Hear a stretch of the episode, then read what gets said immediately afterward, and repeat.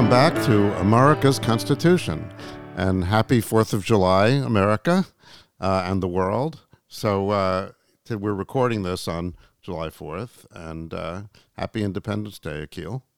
Uh, thanks, Andy. Um, happy Independence Day to you and to our audience. And, um, and speaking of uh, July 4th uh, in particular, there is a, uh, an op ed that I wrote. Now, now sometimes they're called um, guest essays um, in the New York Daily News.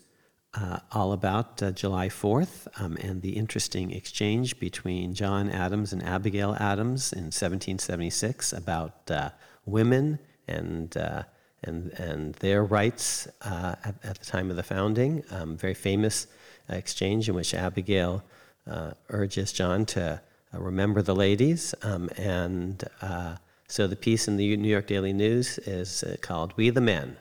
A question mark on the founding fathers' exclusion of their wives, sisters, and uh, daughters and mothers. It's uh, an adaptation of uh, the book, the the Words That Made Us, the new book, um, that does have really a whole chapter on the Declaration of Independence. And actually, I, I, I recommend this op ed. I think it had a very interesting take on what Abigail Adams is talking about in her letter, which I hadn't read before, but I, I'm persuaded by. So I, I won't give away the uh, you know the punchline, but uh, um, I do recommend it to our, to our listeners. Thanks, um, Andy. And one other thing, speaking of July 4th, um, some of our audience um, may also be interested in a National Constitution Center podcast that uh, I did um, uh, in, with Jeff Rosen, um, who's going to be a guest on our show, of course, um, and Steve Calabresi on the meaning of the Declaration of Independence. And that's on the podcast for the National Constitution Center for uh, folks who might be interested. It's about an hour. Also, C-SPAN has uh, has shown your uh, New York Historical Society uh, event on the the words that made us was on yesterday, I believe. And, and it's going to be on again tomorrow, I think. Um, uh, but if you miss these, because obviously we're not uploading this uh, for a, a, few days, you can always get it on streaming video from the C-SPAN site. And also, many of these videos are linked on the website at akhilamar.com. Um, so, which if you haven't checked it out, uh, that's of course where our podcast lives. Um, many of you listen to our, our podcast on uh, Apple Podcasts or other services, Stitcher, Spotify, Google Podcasts, etc. Um, but if you go to the website at akhilamar.com slash podcast dash two, uh, that's where we, we upload the show notes. So there's all kinds of interesting stuff there, um, including clips from Casablanca, Good Will Hunting, and so forth, but also serious law review articles, op eds. There's a, a, really a wealth of, of, of, things. And actually, if there are um, high school or college uh, teachers or professors in the audience, these are sometimes arranged to make uh, you know a convenient lesson for for uh, classes. And don't forget our Monty Python clip yes. about the Spanish Inquisition. well, everyone forgets about the Spanish Inquisition. so so we're we've been we started our Supreme Court uh, unit or theme or series uh, last time, and um, we were able to uh, talk a little bit about the court in general and get through uh, a profile of three of the justices. We're going in in order of seniority. Uh, we, the Chief Justice first, even though he wasn't on on first, he technically. Uh, has seniority of a sort by being by virtue of being the Chief Justice and um, we spoke about uh, Clarence Thomas and Justice Breyer. And you know, the the term ended this week, and I think many people were thinking, you know, perhaps Justice Breyer might retire. There might be a retirement announcement. That hasn't happened. Still could, but hasn't. Um, and I think we we uh, held off a little on some of the things we were going to say on Justice Breyer, just because if he retired, we were going to then devote a, a whole episode to him. But given that he hasn't, perhaps uh, you have a, a, bit more to say, Akhil, about uh, about the justice. Yeah, I want to tell at least one more story, um, and I also want our audience to to know that I, um, because I'm so close to Justice Breyer, um, uh, I I was perhaps particularly harsh um, in my uh, in, in, in, my comments um, the, uh, uh because I don't want our audience to think I just play favorites for my friends. Um, so I spent more time actually talking about uh, an opinion, a majority opinion that he wrote that I think is particularly unfortunate. It was this first big abortion majority opinion uh, back in 2000. Uh, and and he's subsequently written an important abortion case, but but um, I was very critical of that that first one, and I spent much more time talking about that than all the great things about Justice Breyer, in part because I I thought that he might step down and we just do a whole episode, um, and I could talk about all my my my um, t- touching um, Breyer um, stories and, and, and anecdotes. Um, but I do want to just talk about the proverbial elephant in the room for our audience, which is, hmm, it looks as if he may not retire um, right now. So, how might that decision of his to not retire at this point, if that is his decision, how would that fit into your sense of his bio or his uh, legal philosophy? What I've been doing uh, in this series thus far and hope to continue to do is legal realism of a certain sort in describing the justices. What's legal realism? Well, legal realism is a school of thought in the 20th century. It has different flavors. In its crudest version, it's just the idea that there's no difference between law and politics, and justices are just politicians in robes, and uh, most of their opinions are just window dressing um, at best. Um, it's really just what their political preferences are. Now, I don't believe that. Um, uh, and indeed, talked about, for example, why I really like the fact that John Roberts, in his biggest decision ever, the Sebelius case actually crossed party lines. He was the only Republican to do so. Um, but here's um, a gentler version of legal realism to be contradistinguished from legal formalism.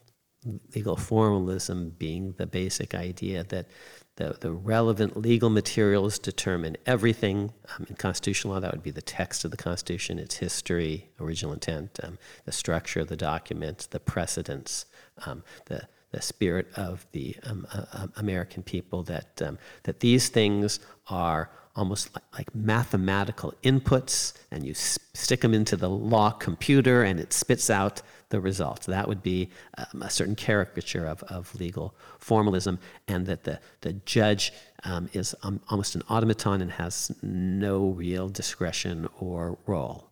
Um, and the crude version of legal realism is the exact opposite. No, it's just all politics, and there's no law, and it's and it's just um, um, either the judge's politics or his or her personal idiosyncrasies. Um, what the judge ate for breakfast, so to speak. That's that's a, a classic line.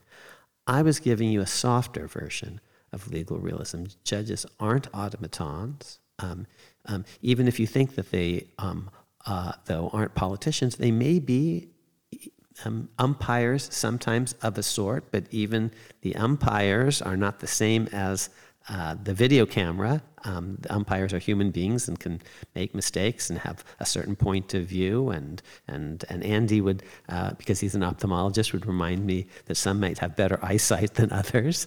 Um, uh, so um, a softer version of legal realism is let's try to explore the, the deep background of these justices, what makes them tick legally.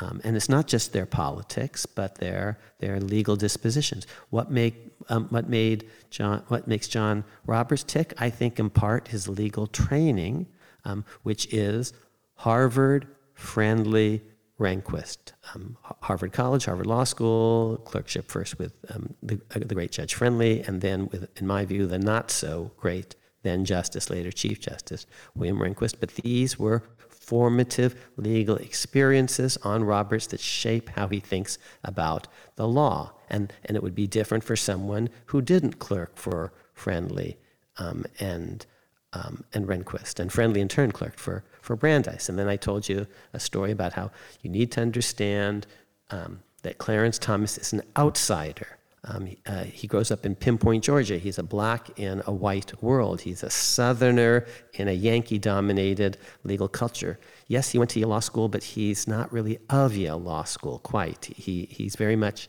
a guy who thinks for himself and, and sees himself as a kind of um, um, uh, self uh, taught, independent thinking fellow not so different, you see, then than Hugo Black, who also uh, came from the outside, uh, not from the, um, the fancy schools, not from the Northeast. And even though Hugo Black was a white former Klansman, but later renounced that, of course, a liberal Democrat, and Clarence Thomas is a black conservative Republican, oh, they have certain things in common, which you, crude legal realism wouldn't um, uh, highlight because we just focus on their, their race or their, their politics. Um, but sophisticated legal realism is trying to understand their um, um, cast of mind, how they, how they think.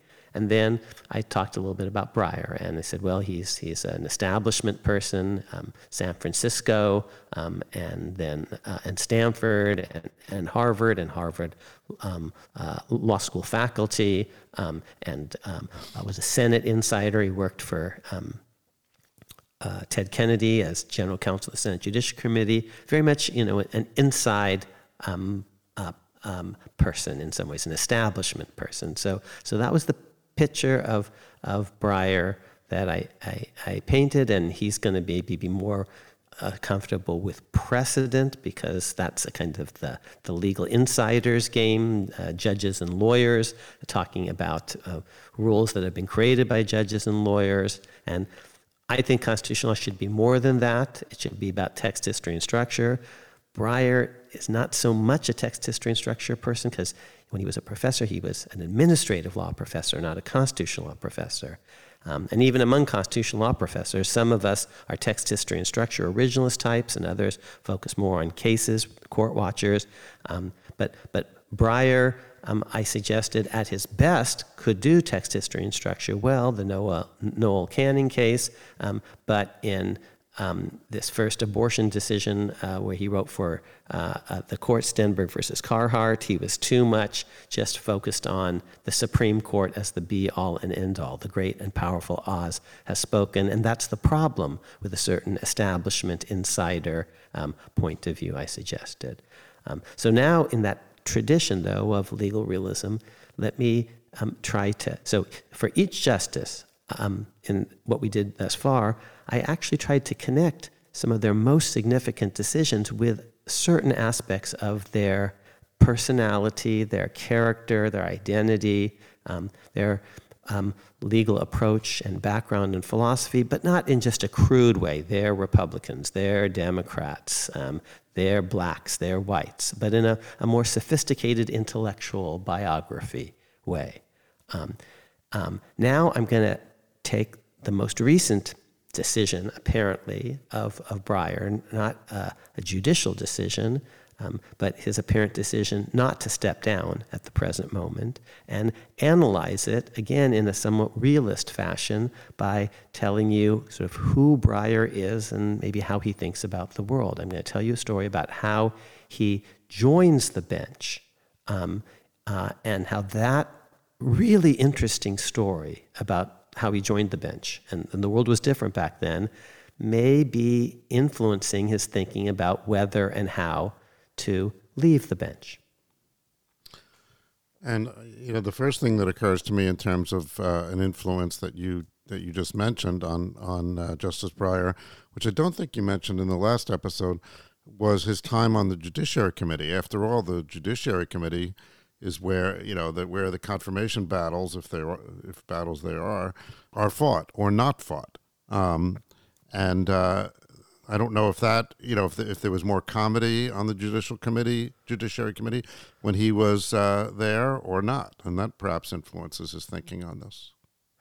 Uh, so um, your use of the word comity um, reminds me that I would always talk in my class about comity and parity. That all federal judges are similar, whether they're Supreme Court justices or lower court judges, because they're all nominated by the president, confirmed by the Senate. They have life tenure. They have guaranteed salaries. I talked about parity, how there's a similarity between Supreme Court justices and lower court judges, which is why Supreme Court judges sometimes actually, um, even today, sit by designation on lower federal courts. And, and in the old days, they used to ride circuit. Um, and, and, uh, and so I used to talk about parity of federal courts and comity, which is a certain reciprocity, um, um, a respect um, given by one person or institution for another person or institution, or one legal system for another legal system. And, and I remember reading a final exam once in, in this course I teach on federal courts, and, and the person was talking about the parody of, of federal judges and the uh, comedy of federal judges. And, and so I'm thinking, I have to articulate better. um, enunciate so, at least. okay, so here's the most dramatic story about that. Let's talk about the comity that Breyer himself received from that very Judiciary Committee on which he was general counsel. So take a step back. He's a Harvard professor. And uh, Ted Kennedy um, is senator from Massachusetts, and Massachusetts, and a liberal senator at that, and liberal Massachusetts senators and, and Harvard University are tightly intertwined and have been for uh, a long time. We could talk about Charles Sumner uh, uh um, 150 years ago. Okay. So Kennedy needs, um, he's chair of the Judiciary Committee at a certain point, and so he wants um, a great staffer. So what, of course, he's going to reach um, over to um, uh, Cambridge, to Harvard, to pick that person. And of course, what's their um, their law school is great. They also have a school um, of a kind of government officials in exile. What's it called? The Kennedy School of government, don't you see? So he reaches out and finds Steve Breyer. So Steve Breyer is his legal um, guru. Um, and uh, and so what actually, and, and Breyer has t- uh, told this story uh, to my students. I've invited him over the years to come uh, a guest lecture, and he's very graciously um, agreed on occasion. And he tells the story of his socialization on this uh, uh, Senate Judiciary Committee. So on the first day, Ted Kennedy is walking him around um, uh, the, the building, um, the, the, the, office. Um, uh, the, the, I think you know the the the, Hart um, office building and the and the um, uh, Russell office building. Um, I think there are three: uh, Russell, Hart, and Dirksen. but so he, he's he's walking Steve Breyer, his new hire. Uh, in the office buildings so that he, Breyer can be introduced to the other senators on the committee. And he says, Well, now, here's Senator Dole, Bob Dole, Mr. Republican, and um, um, and he's our friend, says Kennedy, in front of um, Dole. So Dole understands, you know, the, the meaning of all this. And whenever, you know, we can help him, of course we always do. And now here's my friend um, Orrin Hatch, you know, uh, and whenever um, he calls, we respond immediately because that's really important. So, um, and that's who Steve Breyer always was, just by nature. He's very um, agreeable and, and, trying to get along uh, with everyone. No one who knows him well, no one who knows him well ever says anything negative about him. But Kennedy is telling him on his first day, these are the traditions of the Senate, um, which, and, and people might think, what are you talking about? The Senate was different back then. Um, and you're going to see that um, as I finish the story. Um, and uh, Ted Kennedy and Orrin Hatch did not always vote together, but they really were the best of friends. And Kennedy himself would say, Orrin Hatch helped save my life. He got me off the booze and off the women um, and, and helped me get my life back together. And I, I, I, sort of remarried and recentered my life. And, and Orrin Hatch actually cared about me as a human being and, and, and helped me um, get, um, get clean. Um, wow, that's an amazing story because Orrin Hatch is the longest serving I think, Republican senator in the history of the Senate, at least uh, uh, up to that point. Um, and just so you see how different the Senate later became, Orrin Hatch does not have this, did not have this relationship with Pat Leahy, who later became um, uh, the, the um, replacement for um, Kennedy as the chair of the committee.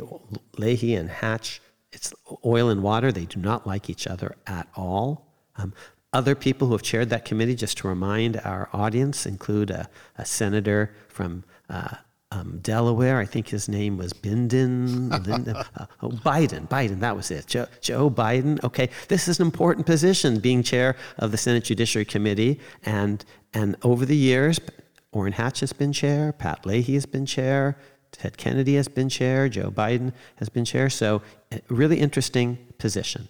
Um, uh, more recently, uh, Chuck Grassley, um, others. Okay, but Kennedy's the chair. Oh, and you're seeing it alternates. It's not always the, a Democrat, it's not always a Republican, but goes around, comes around in the Senate in the old days. So comity, reciprocity. Ted Kennedy knows he's in charge now, but one day, actually, Orrin Hatch might be in charge, or, or maybe Bob Dole is being in, might be in charge. And so he's telling this new staffer, Steve Breyer, whom he's borrowed from Harvard, uh, he's on leave from Harvard um, to be his legal guru. You know, when uh, we try to work with folks on the other side. And the, one of the big things that Kennedy does um, is champion airline and transportation deregulation. And Breyer is a lawyer economist who knows a lot about um, regulation. And that project of deregulation did not pass 5149. It passed as a broad bipartisan bill. Um, and here's an example of, of, of um, uh, the kind of thing that you have to pay attention to. Airline deregulation um, involved um, issues about um, uh, um, local airports, because some local airports um, in a totally deregulated world can't quite you know, justify their existence um, because they have very low traffic. Um, when you had a regulated system, there were all sorts of cross subsidies. Now, if you're going to move to an unregulated system, what about a local airport that's really important to that local community? Well, I promise you, the senator from that state cares a lot about that. Um, and if the senator is a Democrat, oh, of course, you're going to try to make some sort of special accommodation. Maybe it's temporary, or maybe there's a little bit of, a, of an earmark here, or a subsidy there, or some special little um, um, adjustment or accommodation. But what Breyer did on Kennedy's orders is oh, he tried to accommodate Republican senators as well as Democratic senators. This is connected today to, like, say, the infrastructure bill and trying to see if you can get um, Republican buy in um, rather than just trying to pass it by the narrowest of margins uh, um, um, with only Democratic vote, which is a very hard thing to do. Okay, so on the Judiciary Committee, Steve Breyer was beloved by the Republican senators. They thought he was a stand up person. He always answered their phone calls. If they had concerns, he tried to accommodate them, even if, when he's helping Kennedy draft a bill, even if he had 52 votes for the bill, and maybe you could get it through because there was less filibustering back then.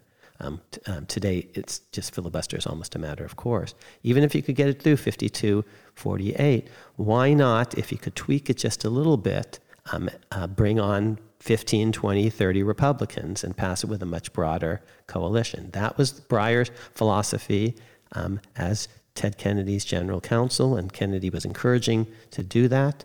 Um, and now, how does Steve Breyer himself become a judge? Here's the story. Um, uh, Ted Kennedy runs against an incumbent president in 1980 um, in the primary, loses um, um, wasn't very articulate early in the process. Some of our audience may remember he fumbles just an easy question. I think when Roger Mudd asked him why he wants to be president, and he doesn't have a clear, crisp answer. But finally, and, and, he, and he gets his butt kicked um, by an incumbent president. Incumbent presidents have all sorts of advantages.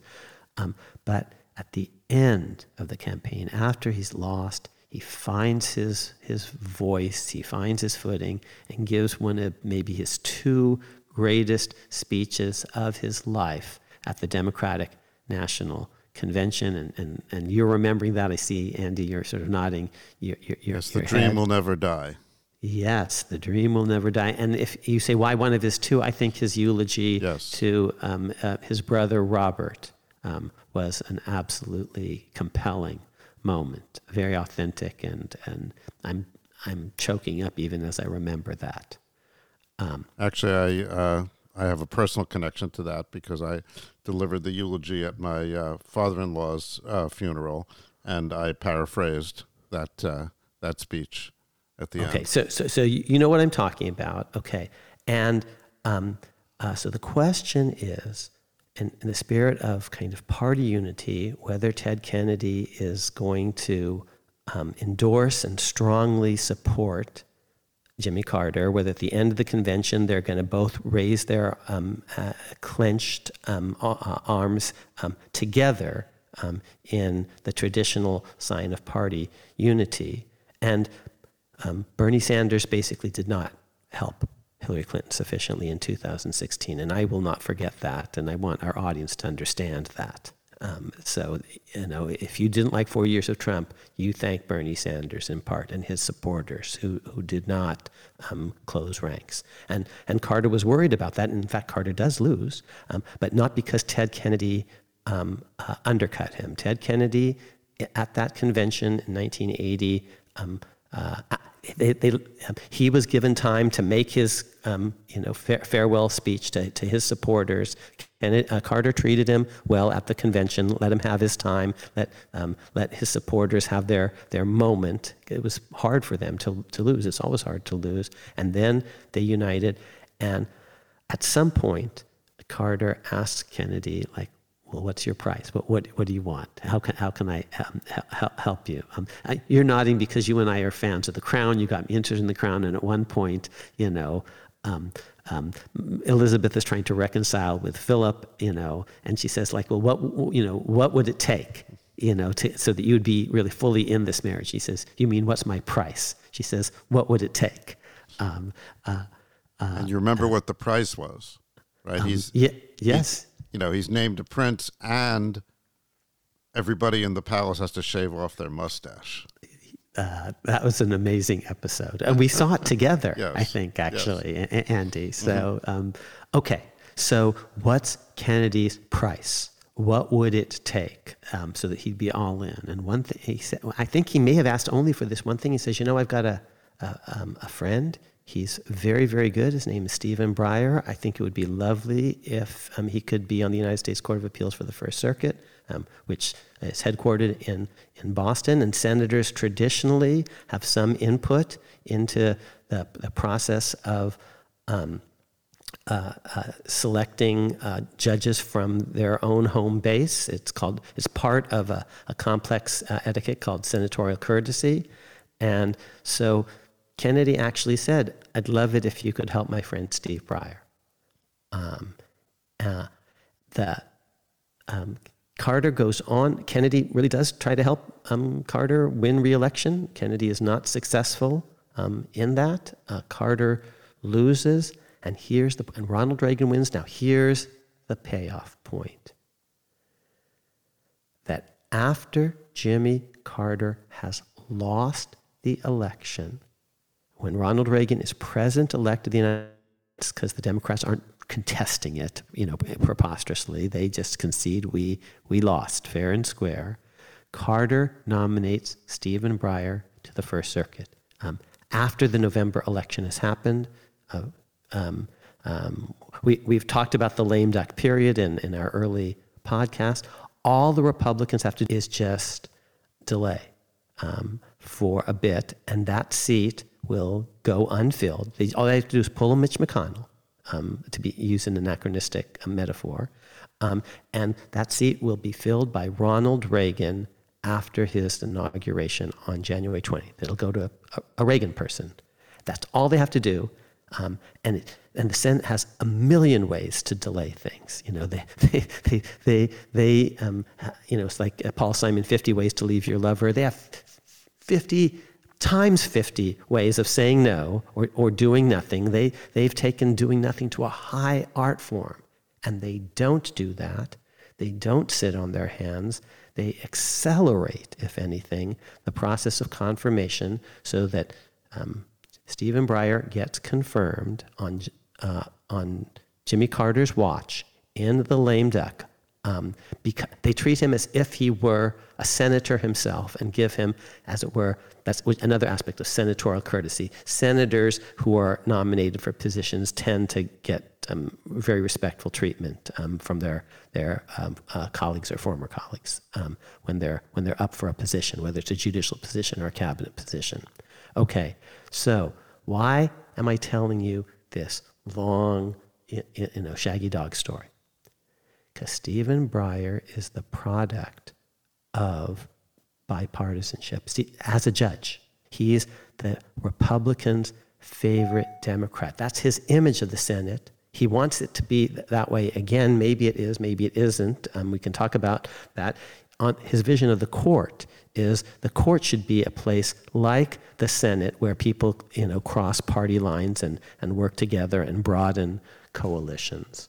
Um, and how does he get to be on the Supreme Court? It's a similar story. I told you how he got to be on the bench. Um, and and um, uh, eight of the uh, uh, nine current justices were um, sitting federal court of appeals judges at the time of their appointment. That's how you get onto the Supreme Court by being um, a court of appeals judge. And so I just told you how Stephen Breyer becomes a court of appeals judge.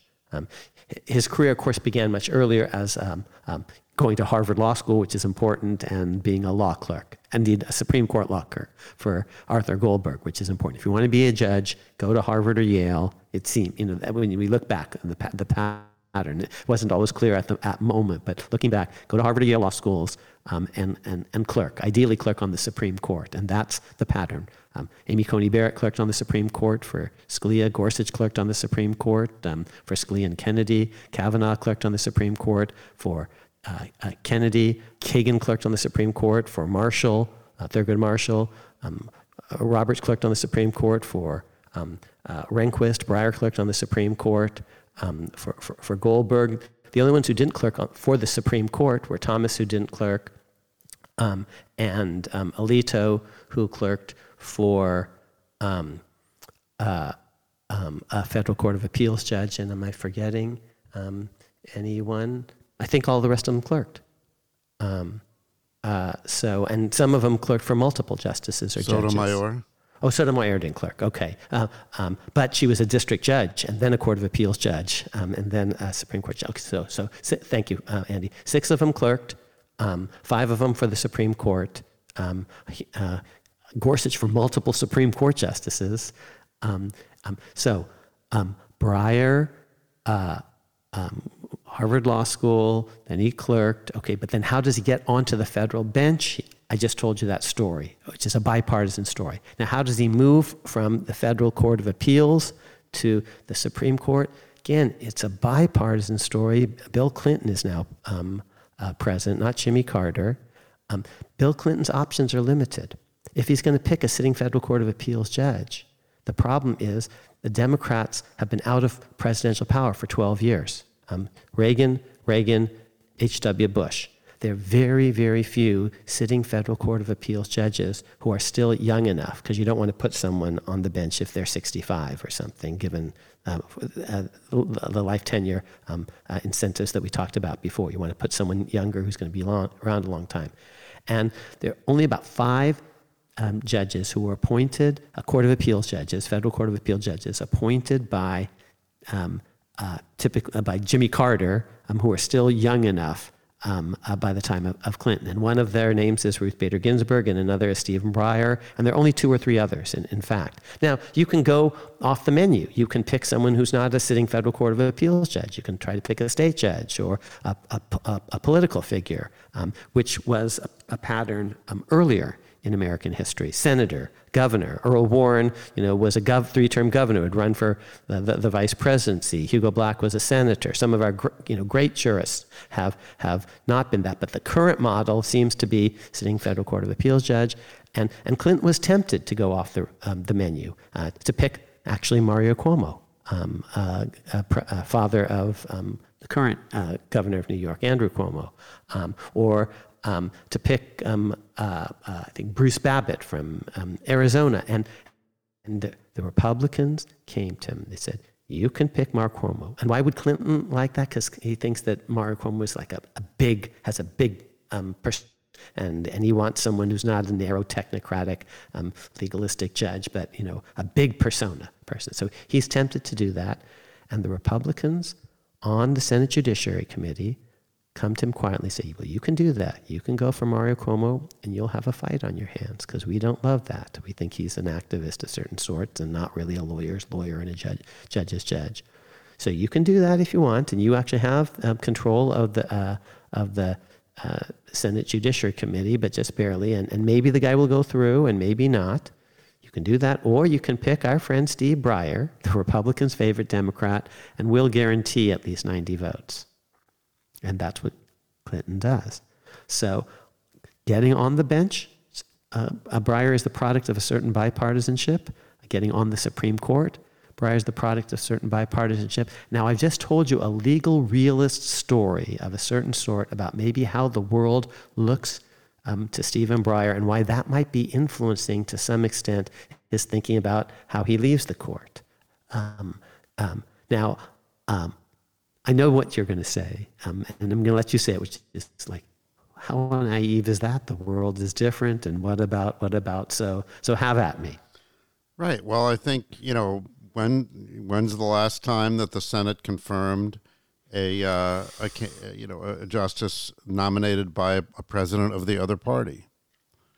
Um, on the Supreme Court today, yes. only one justice is actually the product of um, um uh, uh, a, a, a, bipartisan process. So we've got um, three Democrats who are um, uh, members of the Democratic Party who were nominated by a Democratic president and confirmed by a Democrat controlled Senate. And that's uh, Breyer and Sotomayor and Kagan. And we've got five Republicans who are members of the Republican Party who were um, uh, nominated by a Republican president and confirmed by uh, a Republican Senate. And that's um, Roberts and Alito and the, the, the, three Trump appointments, whom we're going to talk about um, in our next session um, Gorsuch, Kavanaugh, and Amy Coney Barrett.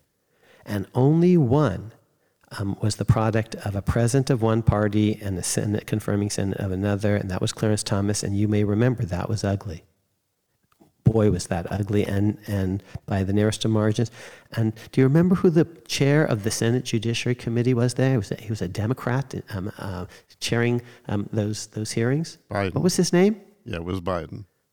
Biden, yeah, Biden. I think what what whatever happened to him? yes, but um, so you know, so my point is that um, you know, as you said several times, it's a different world, and you know, we we still remember Merrick Garland very well. And there you had a uh, Democratic president that was not able to get his nominee through. Now, it's true we have a Democratic Senate now, um, and that's why Stephen Breyer should resign, because his job is to, at this point, the most important thing that he can do, I would say, is to have a, a role in his successor. Um, you know, he's, when's the last time that he wrote an opinion that would have been far different had his particular sensibility not been present on the court. Okay, in other words, you know, where the person that is likely to replace him would not be able to do nearly as good a job because of his of his unique abilities. I would I would say it was a long time ago.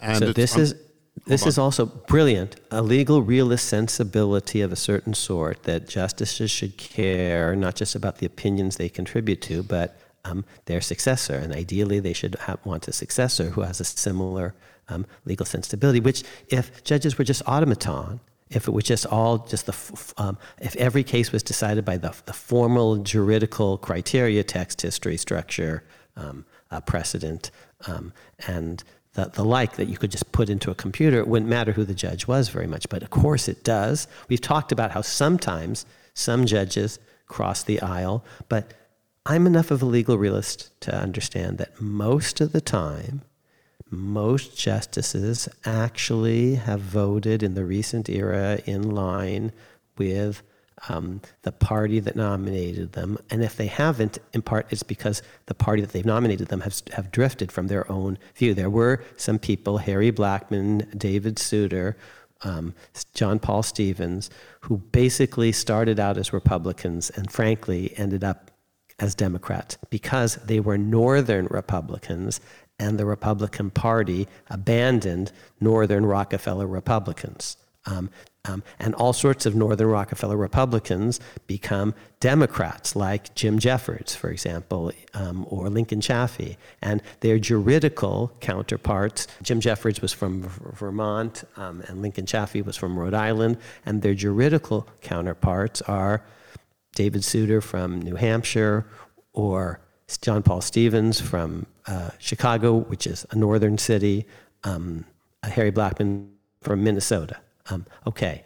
Um, so you're saying, Justice Breyer, why wouldn't you want to just be replaced by someone of similar sensibility? And that, and so now's the time to get off while uh, someone, a president of your sensibility is in the White House and a Senate of your party um, is in control, and you can't take that for granted. So that's what I hear you saying, and it's a great question. It's lots of people have been saying.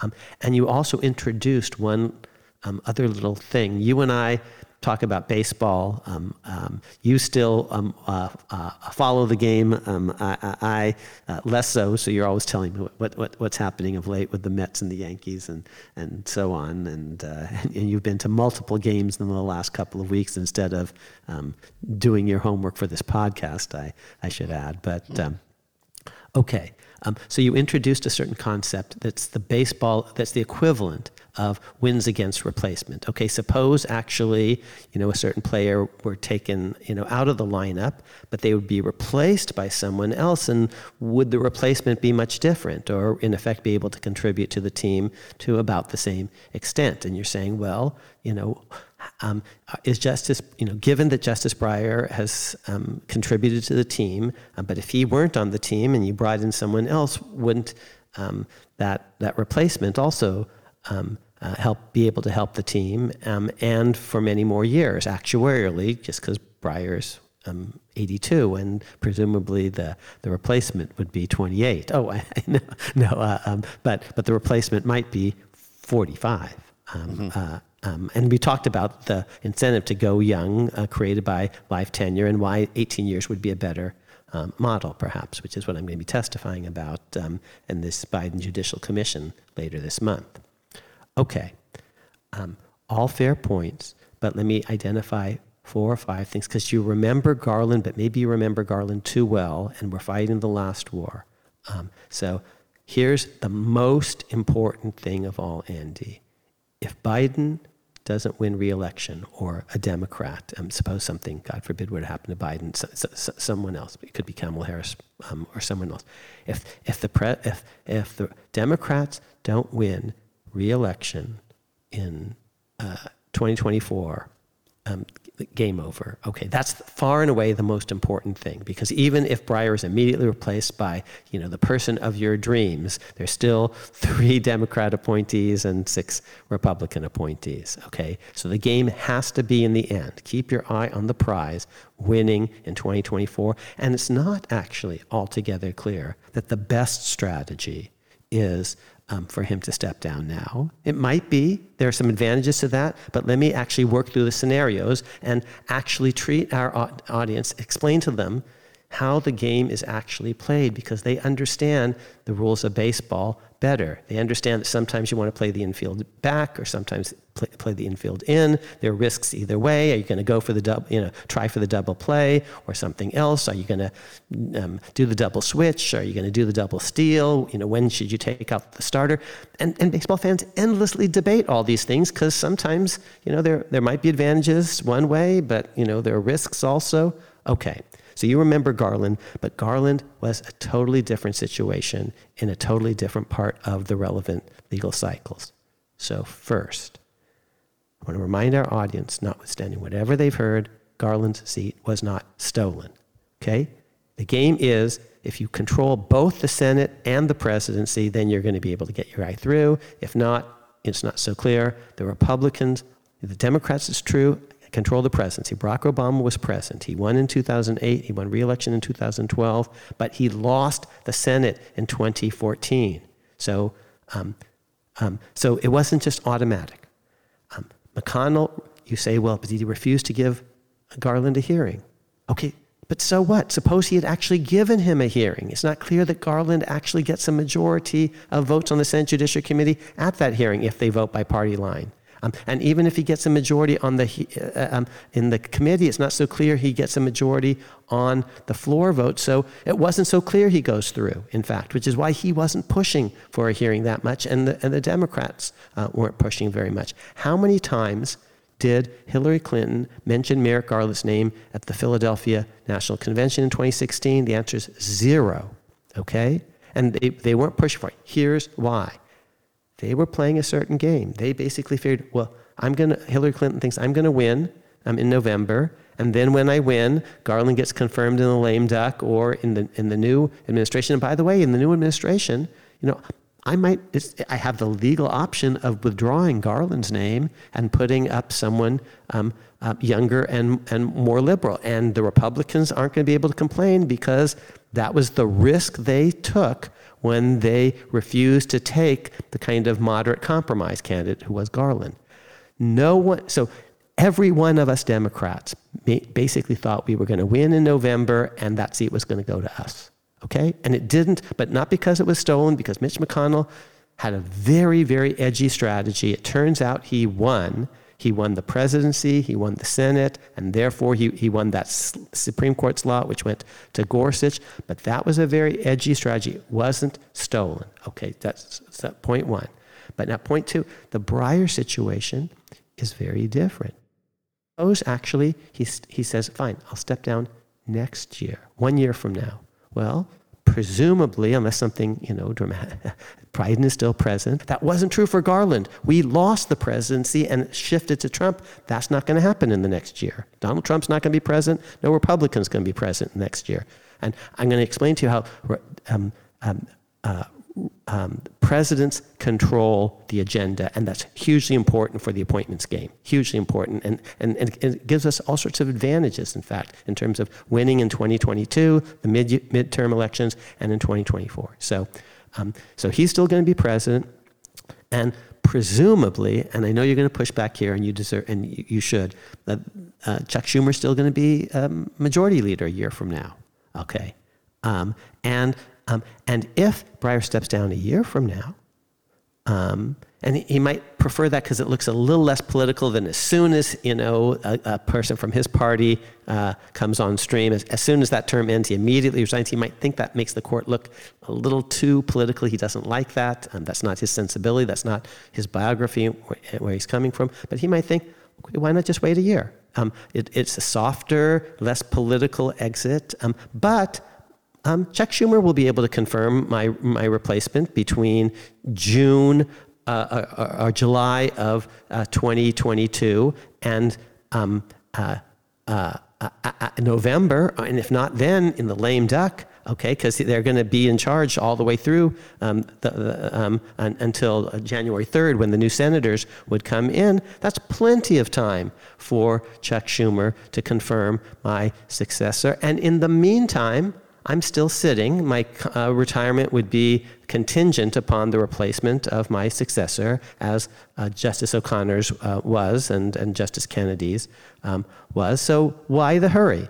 Um, and furthermore, he might think, you know, if we um, uh, the seat were to be filled, let's say, in um, not the new nomination in um, mid July of next year, um, with the confirmation hearings in uh, early September, that, um, that could be a big boost for my party, a huge win going into the midterm elections if Biden picks someone really great, rallying all the Democrats, demoralizing the Republicans, especially if he picks someone really good. Maybe actually um, we're going to get some um, Republicans to join on because McConnell can't stop the thing if nothing changes and it's still Schumer. Um, uh, uh, Susan Collins will say yes. Lisa Murkowski will say yes. We start to split the Republicans. Um, uh, all the Democrats will be united. And this could be an advantage for the Democrats going into the, the midterm election. So that might be, you know,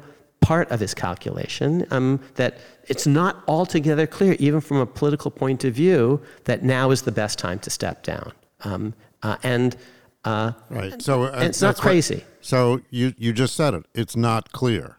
What is yes. clear is that the better chance of filling that seat with a Democratic oriented or Democrat nominee, Democratic approved nominee, is now, right? In other words, between because the chance of the Democrats losing control of the Senate in the next couple of months is smaller than the chance of them losing control of the Senate in the next year right? Okay, so let, let's, t- let's talk about that. So you're worried basically about a death or resignation. Now, formally, death or resignation could hurt the Democrats if it's a Democrat who dies and not replaced immediately by a, um, a Democratic um, uh, uh, a death, replacement by the governor. But, or a defection.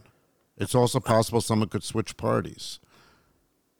Well, you know, lots of things are possible, but no, hold but on. But happened. it could, but it could help us. Okay, we can't just have this defeatist idea. See, Garland has so freaked uh, people out. Uh, uh, look, um, the, the, the, Republicans could actually uh, drop a seat, and then we have a little bit more running room in, in the Senate. Um, that doesn't Moreover, help us. That doesn't help us confirm this seat. We're well, gonna, only if you think. Only hold on, Andy. Only if you think, which I disagree with you about, that um, Susan Collins would never vote for a Biden nominee. I think she will.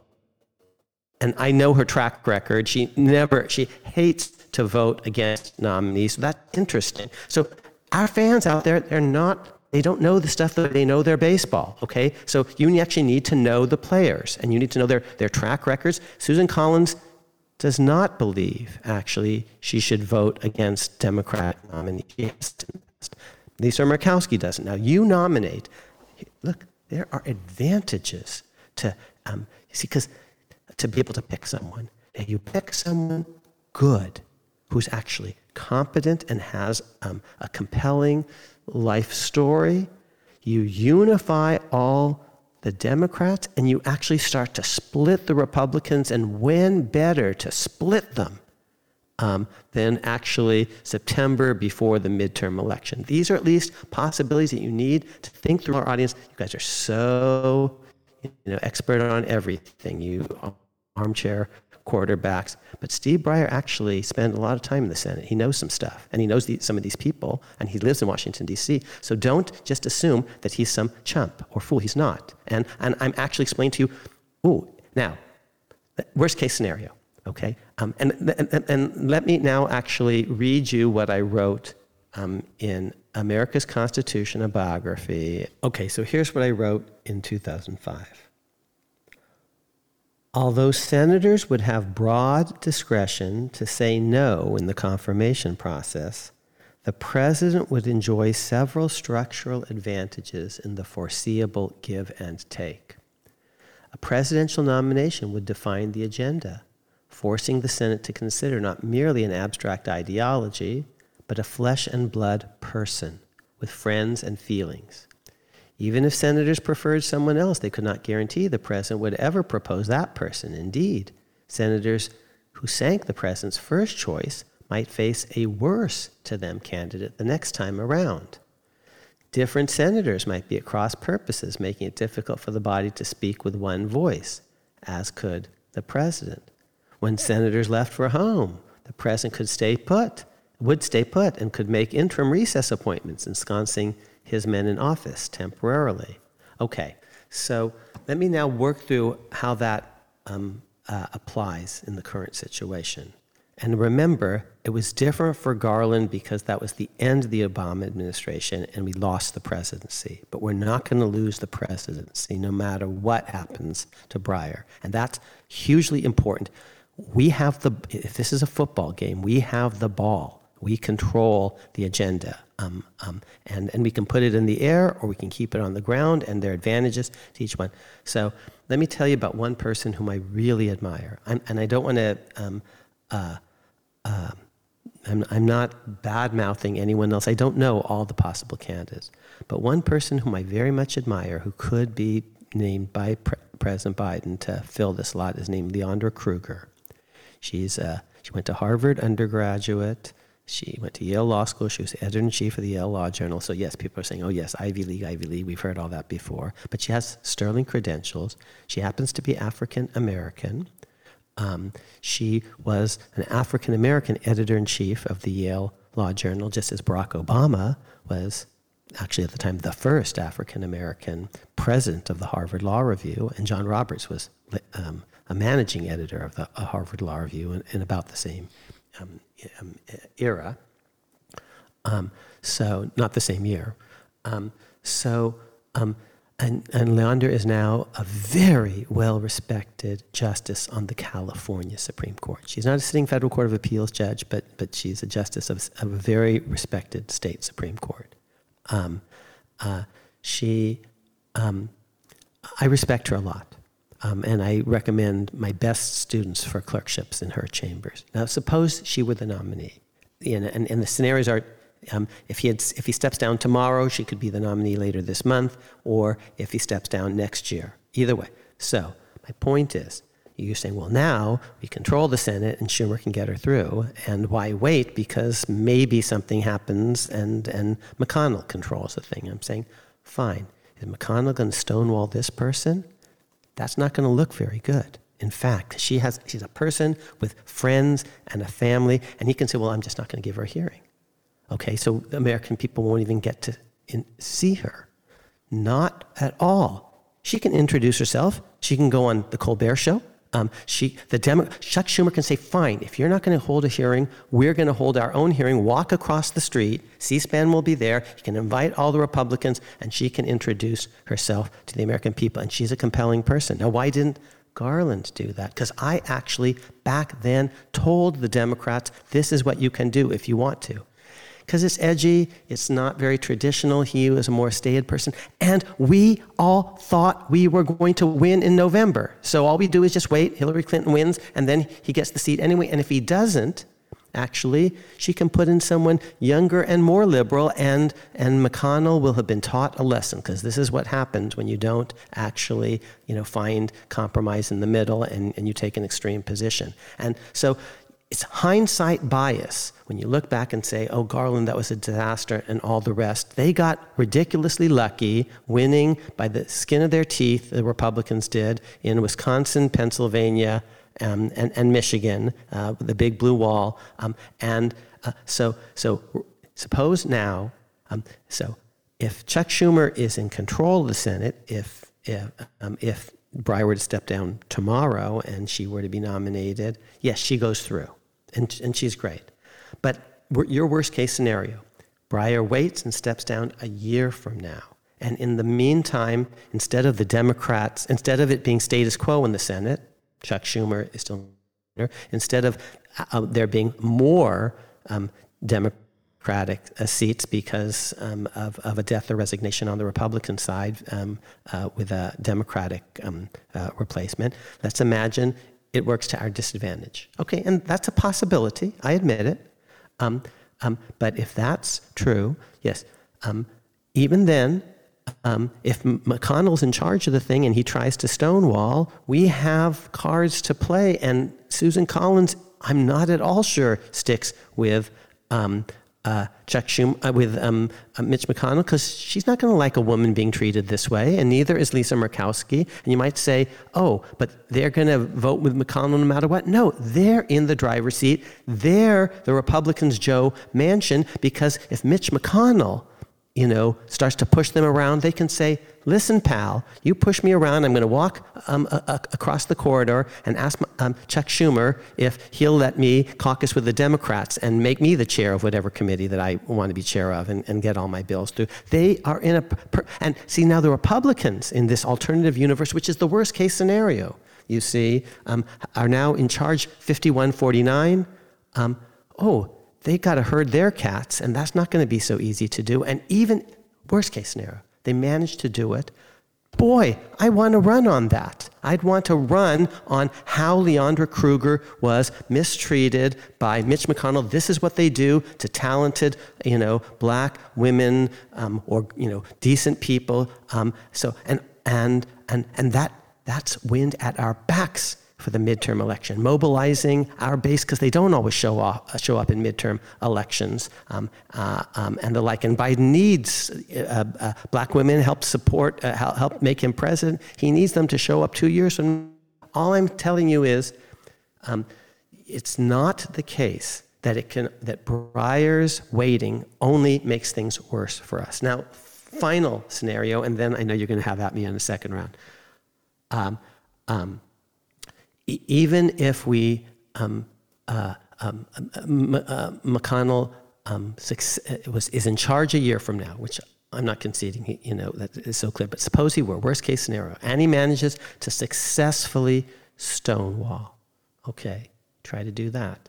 Um, and, and, and, and, he, and the Republicans somehow prevail in the midterm elections, you know, despite their misbehavior, which is not going to play well for fair-minded people in middle America, I think. Um, so there's, there's, we still control the ball. We are, you know, Joe Biden is still the quarterback of our team, and we have the ball. And he gets to nominate someone else, and someone else, and someone else, and they can't keep dinging really good people with family and friends and look good, in fact. Um, when you, uh, now this is a football analogy, you know, uh, anyway, I'm even talking about baseball. When you flood the zone, you know, they can't actually defend against every possible receiver.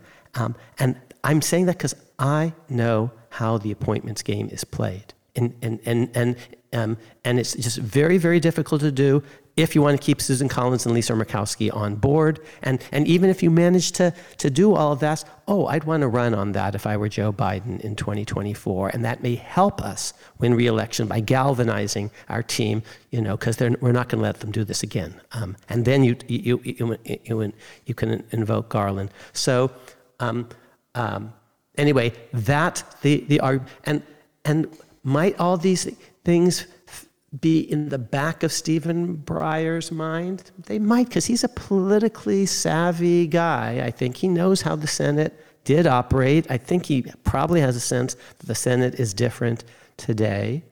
Um, but don't think that this will all end badly, because um, what I'm not doing is um, defending Ruth Bader Ginsburg's decision not to step down when the get um, was was good. That was, I think, a, a different situation um, in in in some respects. Um, uh, I think her health situation was different. She had had cancer before. Breyer's um, um, actually quite spry and healthy. Uh, do I want him to step down?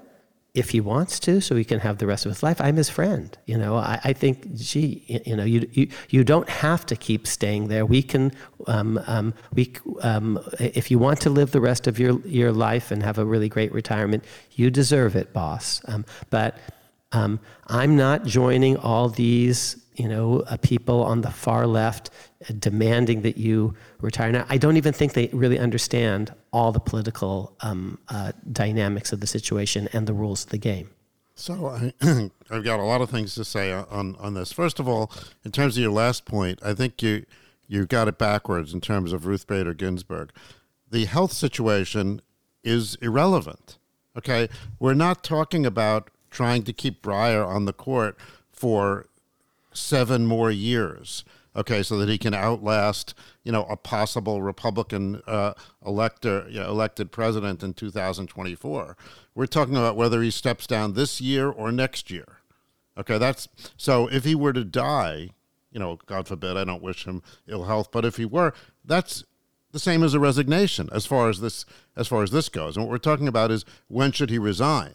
Okay, so uh, well, uh, just on that, it, it, it remember it is diff- different if, um, God forbid, someone dies or resigns, because then the court is short staffed. Right. Yeah, the so resignation option difference. does permit the justice, uh, Justice Kennedy, Justice O'Connor, to stay in place until a successor is confirmed. Right. And that is a card here because the Republicans benefit from stalling um, if, uh, if, Breyer, if Breyer, if there's a vacancy versus Correct. filling it with a Democrat. So, so that is. So, so, that so, is so not, yeah, just let's just hang on. Let's let's elaborate that, Andy, because I think you're right on that point. So, just explain to our audience a little bit more clearly, if you will.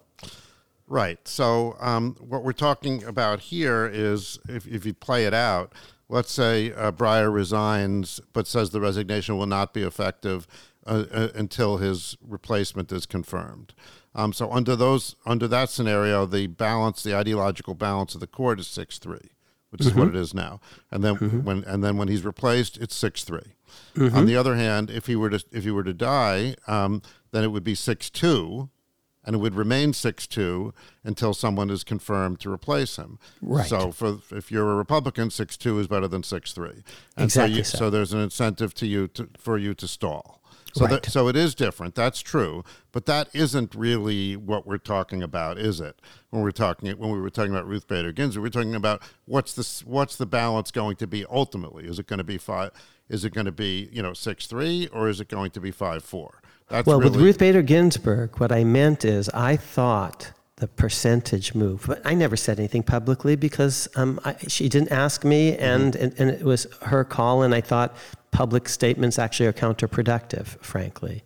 Um, but if she had stepped down in Obama's first two years when he controlled the Senate, um, then she would have been guaranteed to um, be replaced by someone really of, of her sensibility.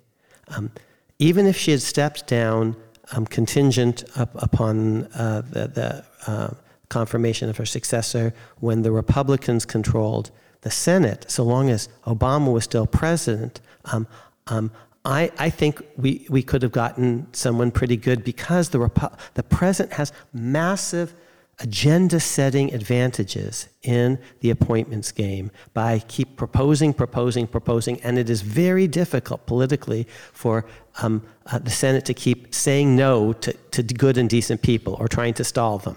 Um, so, so, um, and, and but instead, truthfully, I think she wanted to be um, uh, replaced um, uh, uh, by the first woman president, Hillary Clinton, and and that was kind of sentimentally important to her. But um, she underestimated the risk that Hillary Clinton would not be elected to replace Obama. And here's why I think you know she made a big mistake in that because she's not a student of history. Um, because I know it is very hard for one party to win the presidency three times in a row.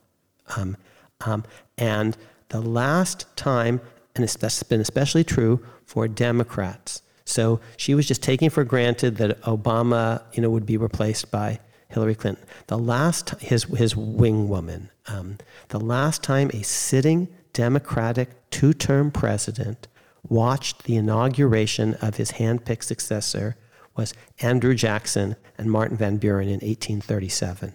Okay, so um, she didn't, didn't, I think, you know, fully factor in that there are ebbs and flows, there are cycles in um, the American presidency. The American people tend to just get tired of one party after um, eight years, um, and and it's hard for one party to win three times in a row, which is what we would have to do for her dream to come true, to be replaced by the first woman president nominating, obviously, a, um, a woman to replace her. That's what her dream was, but that was um, risky.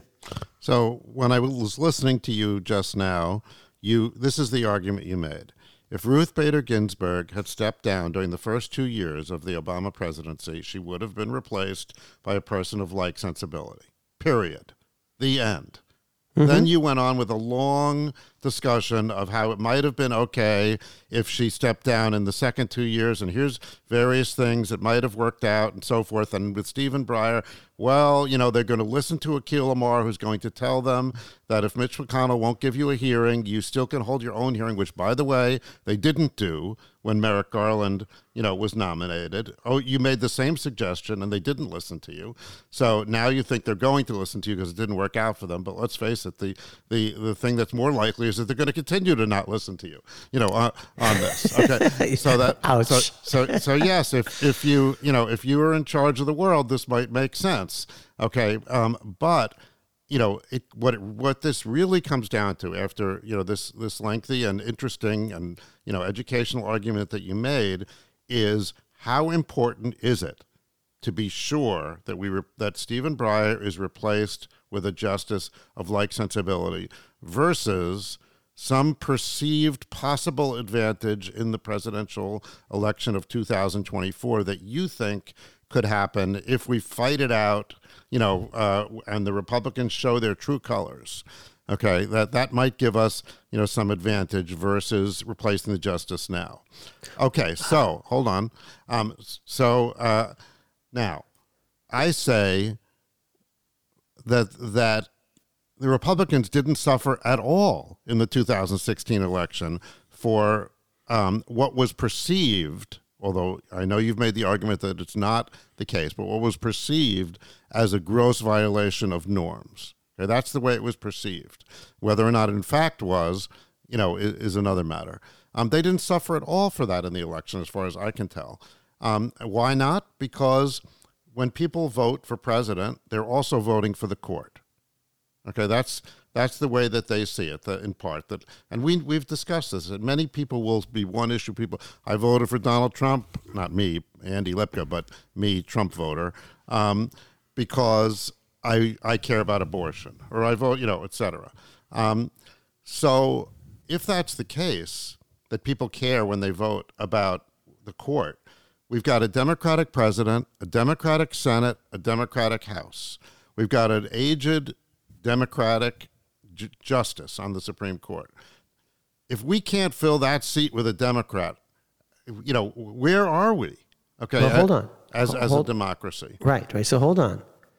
So there are two or three different issues.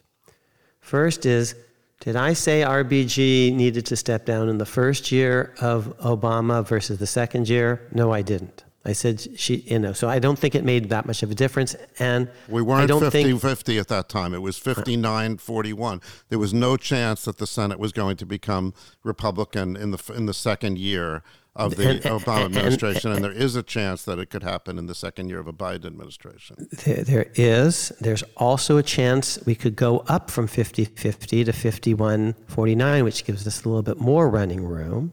Okay, so that's one point, because right, 50 50 is, is edgy. You have to herd all the cats.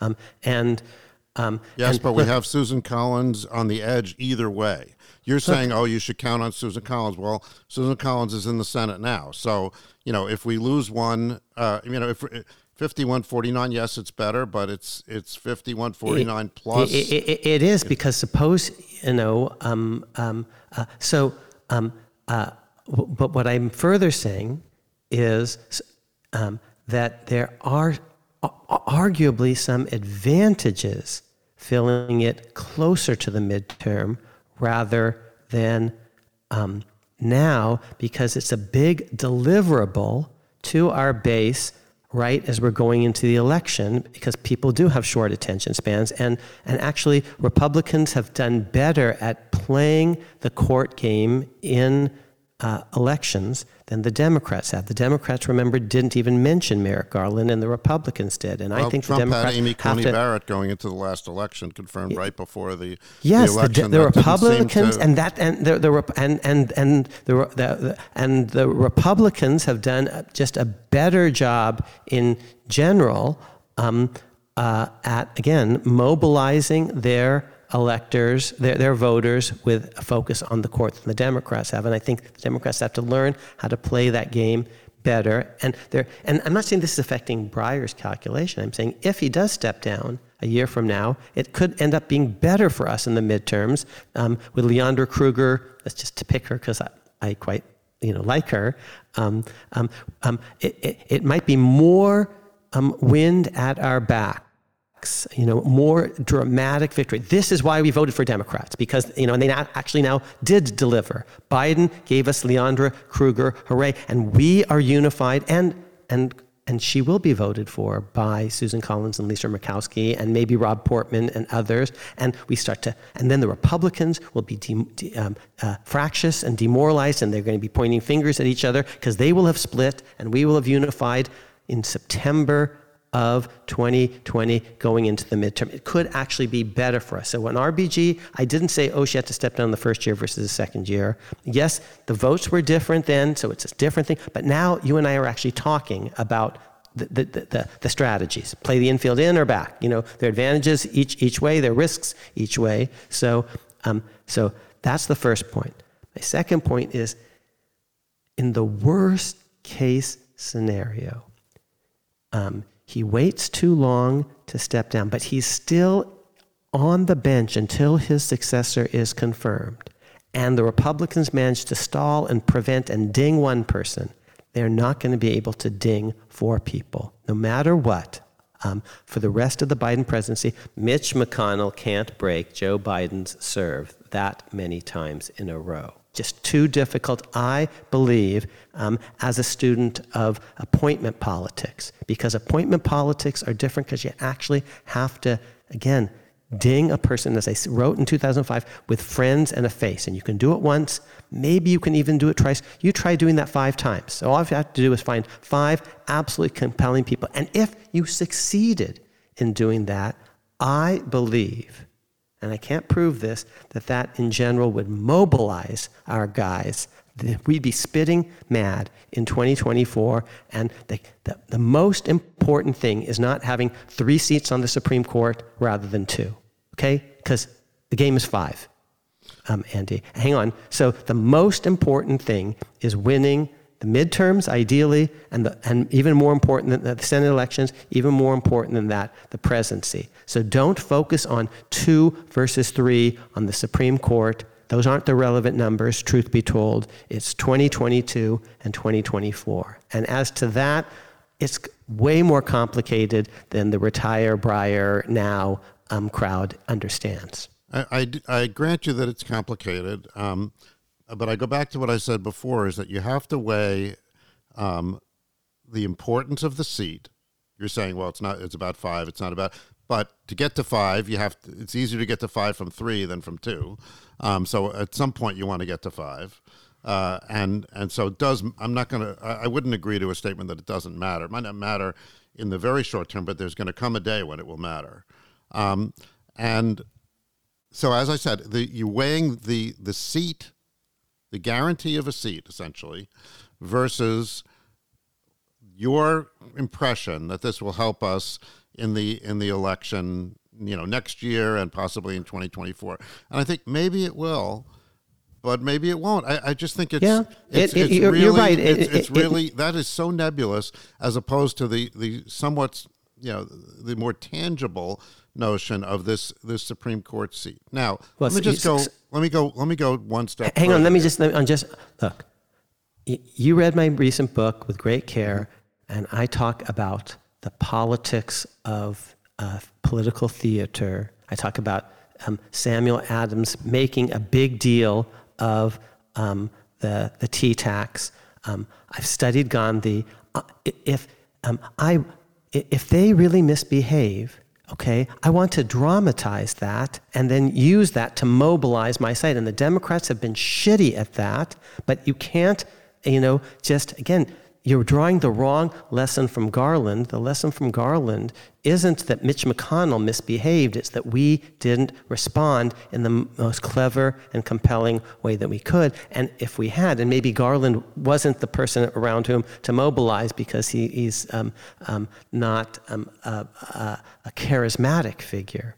Um, but from your point of view, the worst thing of all is or some very bad thing is to go from three to you know to um, not being able to replace the, the, the, third one immediately. And for me, that can be used to our advantage if Mitch McConnell and his ilk keep misbehaving. Now, um, if you're Stephen even if Breyer, though, if you're Stephen what? Breyer and you're making this decision and you're looking at, at all these things that you're saying, you have to have confidence that the Democrats are going to be able to capitalize on these on these opportunities, if opportunities they be, that you that you were pointing out. And you just told me, or or you on, just think you it's just wait, me, wait, wait, wait, wait, wait, wait, just one point, one thing, or you think it's a wash. It's very complicated. So why shouldn't I just do what I think is the right thing for, for me in my life and, and, and, and let the political chips fall well, where they may? Because it won't necessarily, you know, it might help my side, it might hurt my side, but oh, all these things that Akhil is talking about, Stephen Breyer might say, oh, I love you, Akhil, but no, I haven't been thinking about any of that. I've just been thinking, you know, let, let me just do the right thing and the, and the, and the country um, will um, move forward. Well, I think it, okay, so you're, you're postulating in, in this scenario that Stephen Breyer is not interested in doing a sophisticated analysis of the politics of the Senate and so forth. Okay. Right. I don't know. I haven't asked him. Right. He hasn't told yeah, me. But in this scenario, okay. But what he does know is the court. Okay. And I would say that that's where his responsibility lies is that, as I said at the beginning, his job is to get replaced with someone of a of like sensibility. That's his job at this point. It's the most important job that he has, not to try to give Chuck Schumer an opportunity that you just said he's unlikely to to grasp. So then, because, so therefore, uh-uh, just, it's a rhetorical question. Um, so, so, so therefore, um, you know, I, Stephen Breyer, I'm not going to go there. I'm going to say, okay, here's what I do have control over. I can I can make sure that I get replaced by someone of like sensibility, and I'm going to do that. Or I'm going to throw it open to this you know morass of political possibilities that oh maybe Susan Collins will you know vote this way, or maybe someone will die, maybe someone won't. Die. You know, stick with the certainty. Stick with what you can control, Stephen Breyer. Stick with your lane, which is the Supreme Court, not the Senate. Okay, so my thought is that um, it's very hard for me to imagine that he'd want to, that, that he wouldn't resign um, at some point in the next three years. Um, and that's the Ginsburg, you see, thing. So as long as, he, but my claim is, um, if he didn't resign at all in this um, uh, uh, uh, first Biden term, oh, that's a huge risk because then you could get a Republican president and then you've gone down. Okay. But I'm saying whether it's this year or next year, as I would predict, if it's not going to be this year, I would predict it probably will be next year. That could work out well, maybe even better. Um, and if it doesn't work out um, immediately um, next year, he still hasn't, um, he's on the, the bench until he's um, replaced. And it's a huge advantage for a president to be able to keep putting up compelling person after compelling person and force the Republicans to vote against them. Wow, that's a huge advantage that a, that a clever president who understands the, the, the repeat game um, uh, uh, um, game theoretical dynamics of the situation. That's a, that's a, that's a huge advantage. There's a first mover advantage. In tennis, you get two um, shots at a serve, and, and you get to, to um, uh, place it where you want um, and, and, and put the ball in play. Just as tennis has a huge first mover advantage, chess, it's typically thought, has a huge first mover advantage. Not in tic tac toe, it doesn't matter because uh, um, you can draw every time, um, even if you go second. Um, that, that, as long as Breyer at some point announces his resignation when Biden is president, it's a huge advantage for Team Blue. And it might even help Biden get reelected. And, um, and maybe, arguably, the closer this is to an election year, which is, you see, the reverse of conventional wisdom. If Breyer steps down next year, it could work out. It could work out better for the Democrats. Maybe not, but it could. It could. But, and again, but it could work out badly. And we know that it can work out well for as far as the court seat goes if he steps down now. Okay. Who won? Barack Obama or Mitch McConnell in the Merrick Garland uh, um, affair? Mitch McConnell, because the Democrats refused to make the court an issue. And, and that they won't do anymore because of all these folks with retired Breyer and all the rest. That forever changed because of Garland. So, so you feel that they're that making the court an issue is a winning strategy for the Democrats in that scenario. They have to fight. The Republicans, uh, you know, fight for their side. They have to fight for ours, or what good are they? Mm-hmm.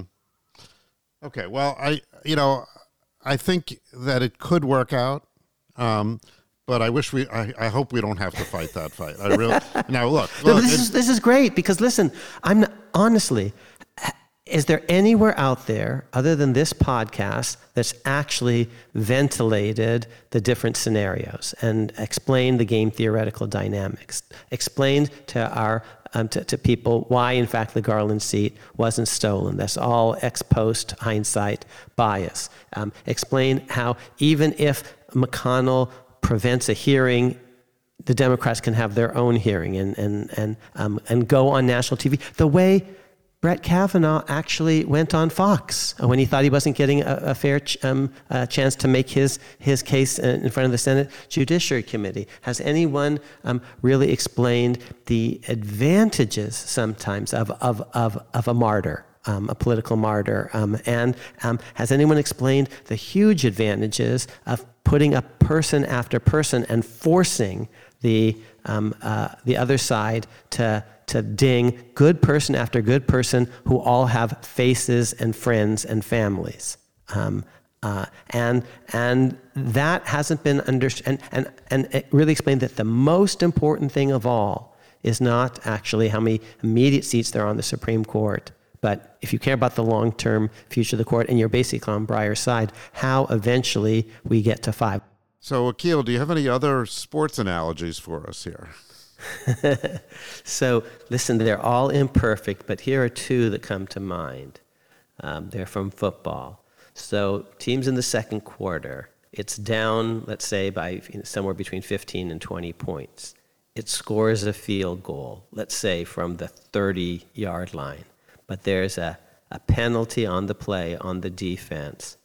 Should you ever accept the penalty, take the three points off the board in the hope of actually eventually, you know, getting to seven? And and and football fans will debate whether you should ever take fan, uh, points off the board, and it, it might matter again, you know, wh- where in the game you are, how far um, behind you are. Of course, it would be idiotic to do that if there's 15 seconds left in the game um, and you were behind um, by two points. You just put three points on the board, but there's a penalty. Would you ever take the penalty? Oh, we'd rather go for seven, and you know. Uh, so no, that would be pretty idiotic, pretty idiotic to take points off the board. But would should you ever do it? That's an analogy. And and the analogy, of course, is you think. Breyer stepping down now is basically a sure thing replacement, um, and that's in effect points on the board. Um, yeah, maybe they don't win the game for us because we, we, we're, we're just at three rather than five. Um, so maybe it's more like the second quarter situation um, where um, uh, um, it, it doesn't win, but, but at least it's moving you in the right direction, you think. And, and should you ever take points off the board, give that up in the hope of, of getting something even better by retiring next year, for example, um, with a, a bigger midterm bump.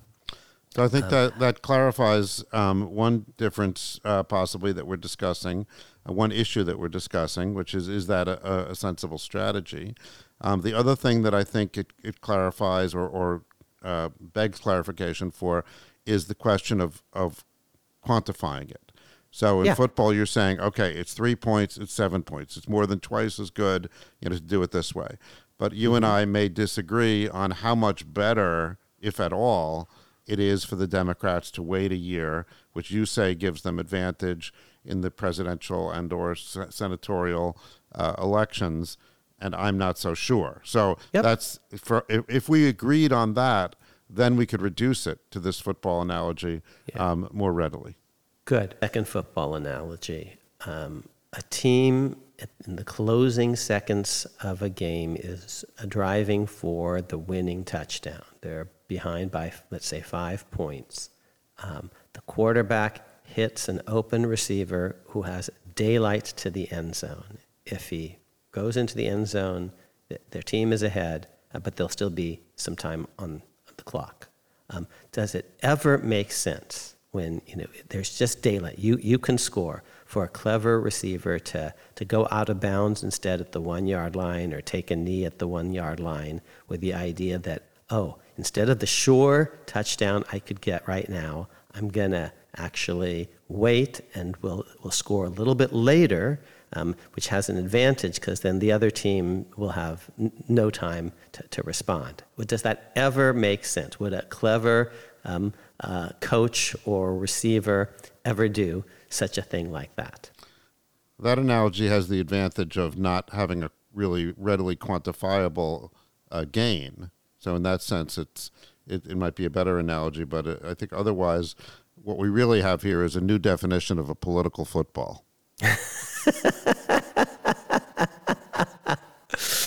Touche. To borrow from fencing. Yes. Let me end um, this um, uh, session with one more Breyer story, with your permission, Andy. Sure, of course.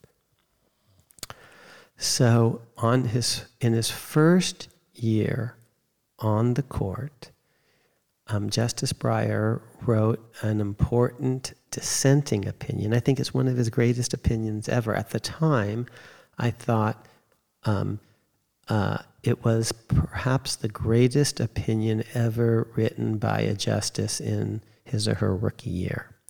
Um, uh, today, I would add to that um, Elena Kagan's um, spectacular dissent in a case involving public financing in Arizona in her first year. Um, uh, John Roberts um, uh, wrote for the court, and Elena wrote for four justices in, dis- in, what I found was a compelling dissent. But that hadn't happened yet um, when, when in Breyer's first year. And we're going to talk about Elena um, and uh, uh, uh Soto- Justice Sotomayor and Alito in our next episode. Um, um, and then we'll do the, the most junior three after that. Um, but this is Breyer's first term on the court. And uh, the, the case is um, a case called Lopez. Um, and it's about um, whether Congress has uh, the enumerated power to pass the Gun Free School Zone um, Act, um, which is a, a regulating um, guns in schools. And the Supreme Court, five to four, said that really isn't interstate commerce. It's not really an interstate issue. It's not really an, a narrowly economic or commercial issue. Um, so we don't see it.